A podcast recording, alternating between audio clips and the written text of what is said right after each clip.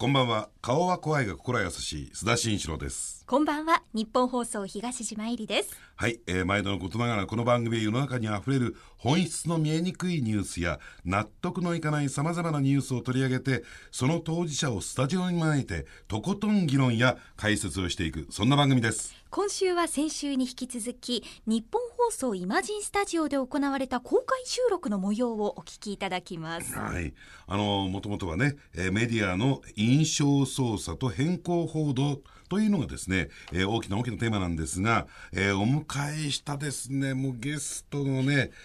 恋の何のしゃべりくるの何のってもう大変ですよもう本当にゲストにお迎えしたのが産経新聞政治部編集委員の畔蒜類さん、文芸評論家の小川栄太郎さん、月刊花田編集長花田和義さん、作家でジャーナリストの門田隆翔さんの4名です。4人も揃えて失敗しちゃったかなと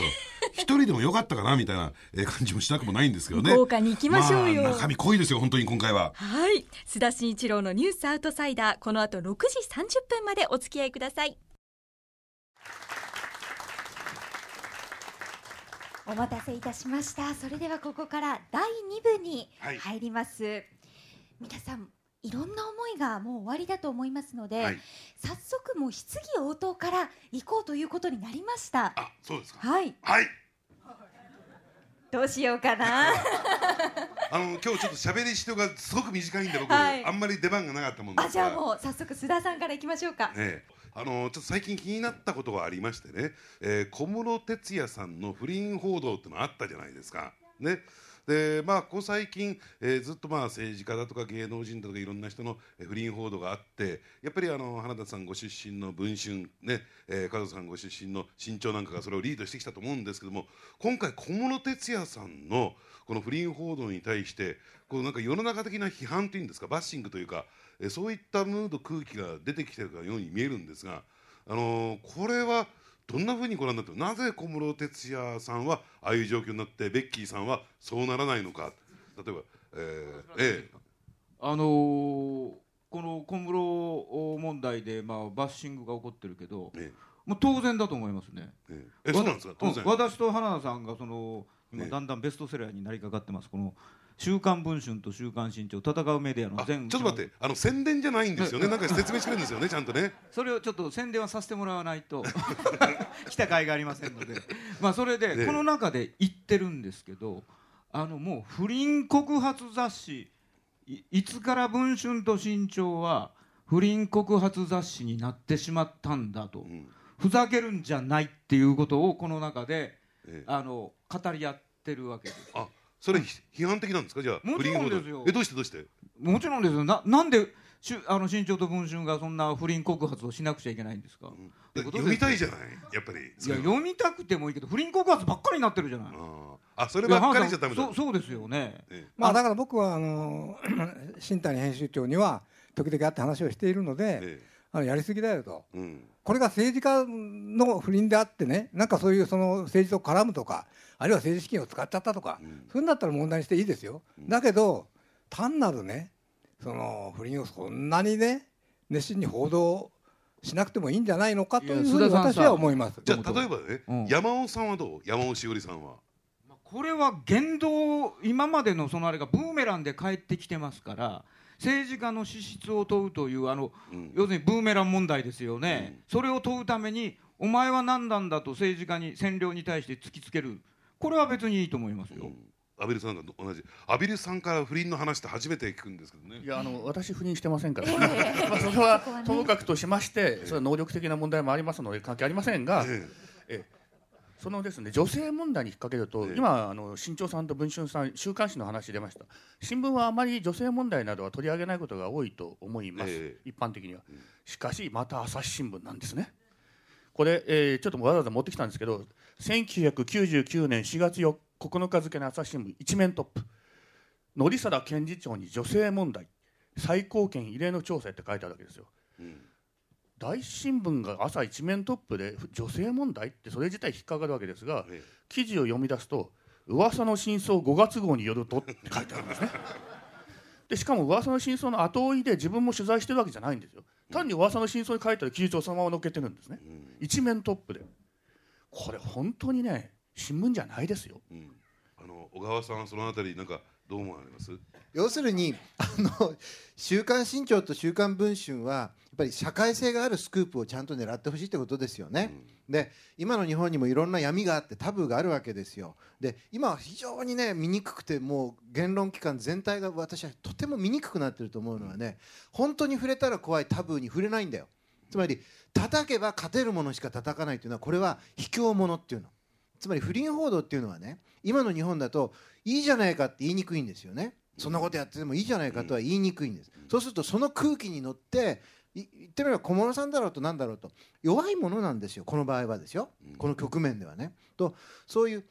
なんか一種の弱いものを袋叩きしていくのは空気感が嫌ですね。ただ個々のケースでは必要な報道もあるかもしれないし、追っかけていった方がいい不倫もあるかもしれませんけれども、なんか空気がいやらしいっていうのが一番私が感じるね。なるほどね。いじ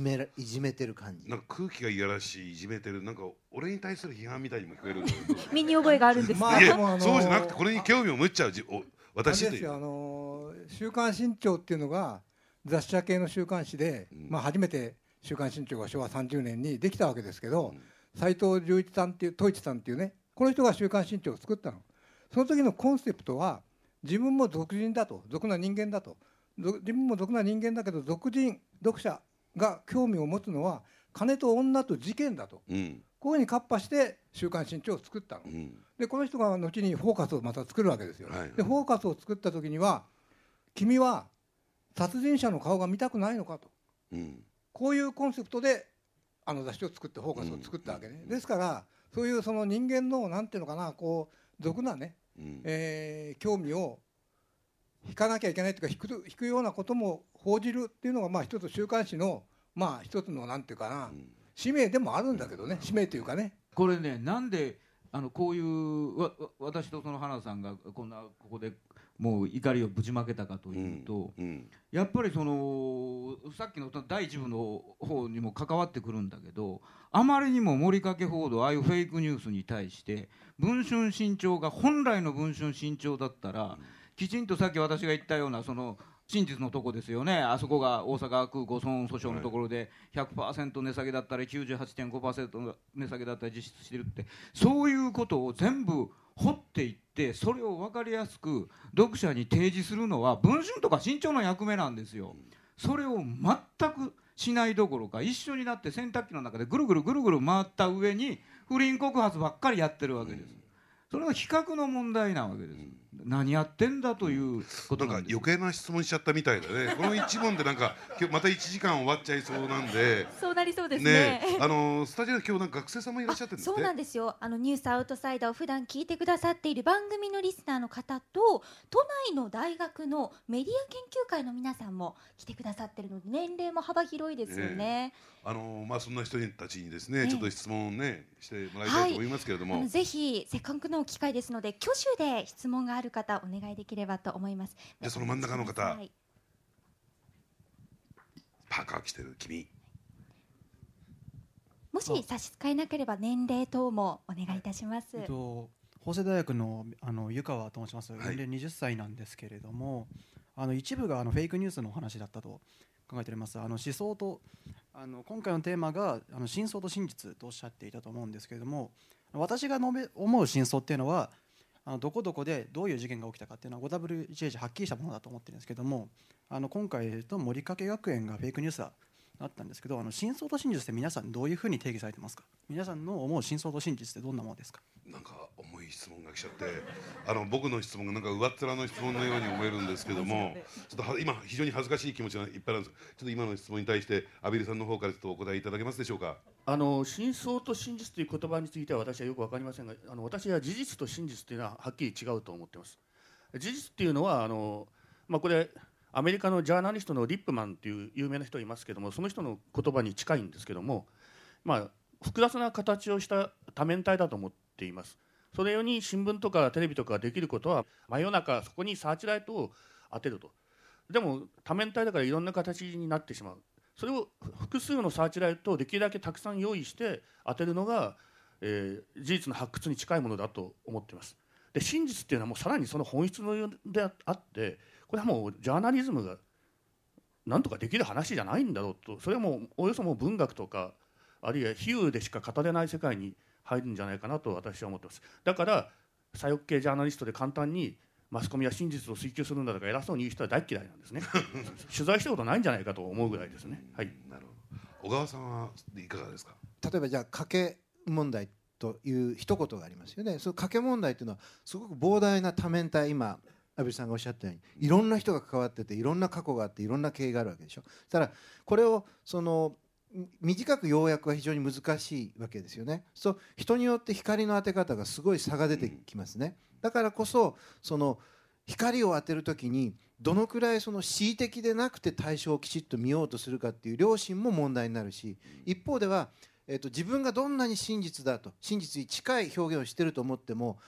思いがけない自分の偏見の落とし穴を全員持ってるわけですから、いろんな多様な光の当て方がその社会でアクセスできるっていうのは健全性だと思うんですよね。花田さんいかがですか、そのあたりは。僕は僕たち雑誌編集者の仕事というのは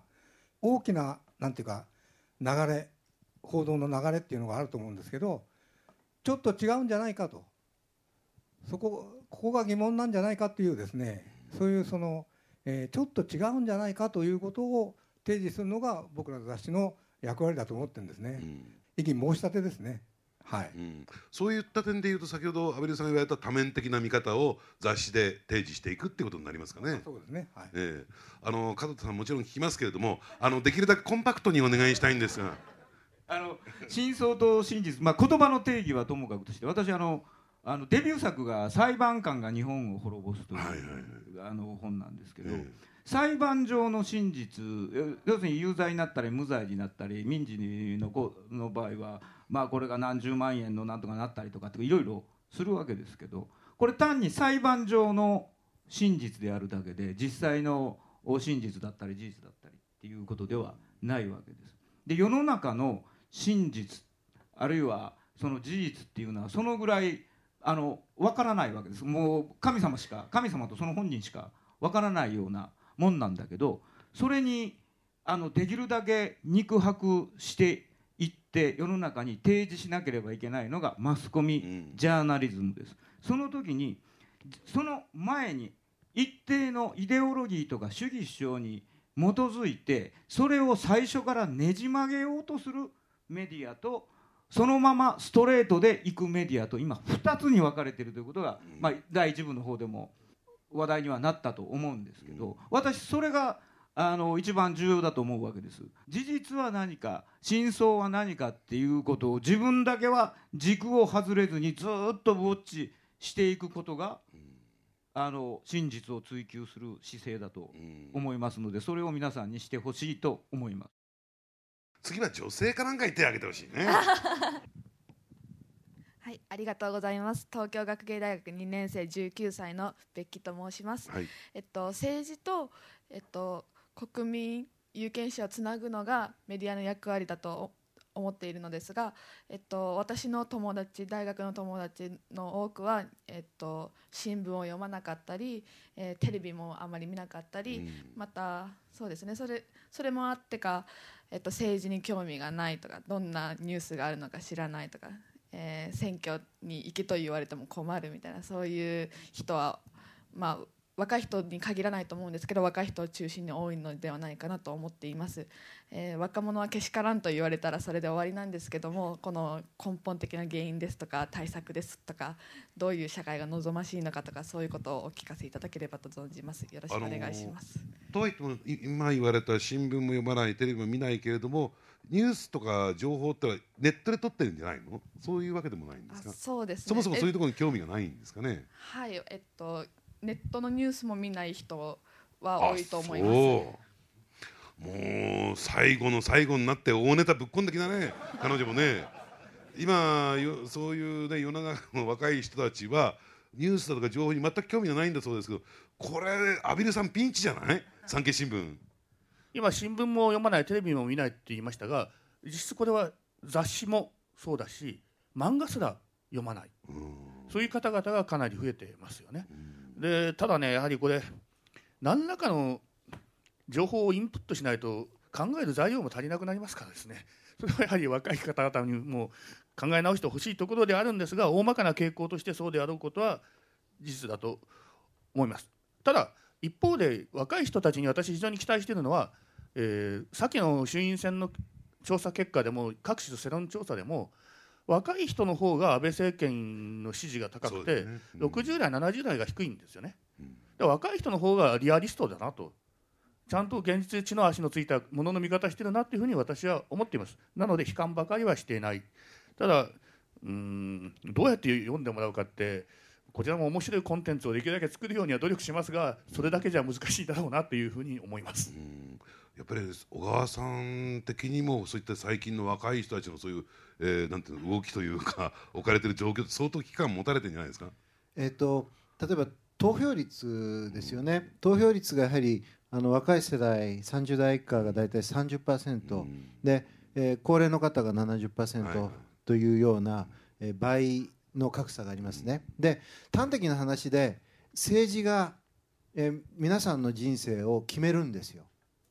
ものすごく途方もなく、そして生き死にも決めるんです。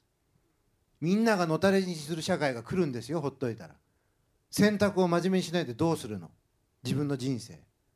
ね。当てずっぽうで結婚しますか、当てずっぽうで政権選ぶの、真面目に生きろって話、それからもっと勉強しろっていうの。だから死に物狂いで、私だってこの年になったって毎日死に物狂いで勉強してるね。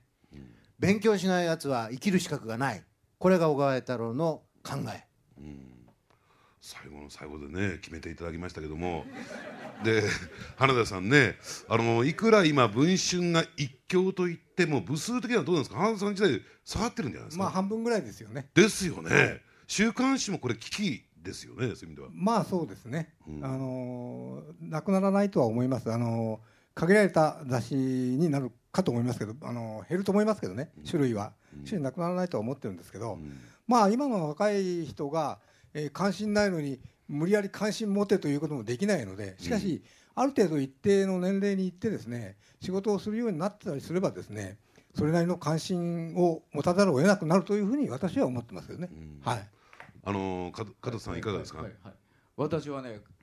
彼女とね正反対の意見を持ってるんですよ。若者をものすごくたくましく思っております。若者が一番リアリストです。先ほど畔蒜さんからも出ましたけども、若者が一番リアリスト。それで去年の8月11日の紙面、これ読売新聞が書いたんですけど、読売と早稲田大学現代政治経済研究所が共同でやった世論調査の結果が出たんです。で私それを見てですね、ああこれは日本は若者が立て直してくれると思ったんです。何かというと、リベラルは何ですかと若者に聞いたら、リベラル政党は自民党と維新の党だと。じゃあ保守政党は何ですか、共産党と公明党だと答えたと記事に書いてある。で私はへえって思いました。私たちの規制の概念の方が間違えていて、若者は現状を変革する、それをリベラルだとまさにその言葉の通り見てるわけです。でアベノミクスだ、地球儀を俯瞰する外交だ、そして、大阪都構想に挑戦しただとか、こういう変革を目指している自民党と維新の会、この現実政党の方がリベラルだと若者は見てるという記事なんです。そして旧来の殻から全く逃れることのできない共産党とか公明党は、これが保守政党なんだということなんです。私はその意味で若者をどうやってもっともっと現実を見てもらうかという、これが私たちの責任でもある大人たち、マスコミ、そして政治の使命だと思っております。私のね話をさせていただければメディア論に戻るんですが、メディアのありようというのがここ10年ぐらいですかね、劇的に変化というか溶け出してるのかなと。何が言いたいのかというと、例えばツイッターだとか SNS っていうのもある意味で一つのメディアですよね。でそこをやらないっていう人はおそらくいないはずなんですよ、今の若い人たちで。それを通じてなんか情報を得るとか、そこへ通じてリンクで貼って、情報源につながっていくというケースが多くなってきてるのかなと。ただそういう状況はいずれ、じゃあそこにある情報が正しいのか真実なのかそうじゃないのかっていうところに、興味関心というのもおかしいんだけども、考え始めるんじゃないかなと。要するに、ツイッター上で出てきてる話が全部本当なんだと思ってる人っていうのは逆に少ないんだろうなと。だからそのあたりでね、やっぱりじゃあ何を、その真実か否かを判断する、ね、尺度にするのか自分自身個人がね、こ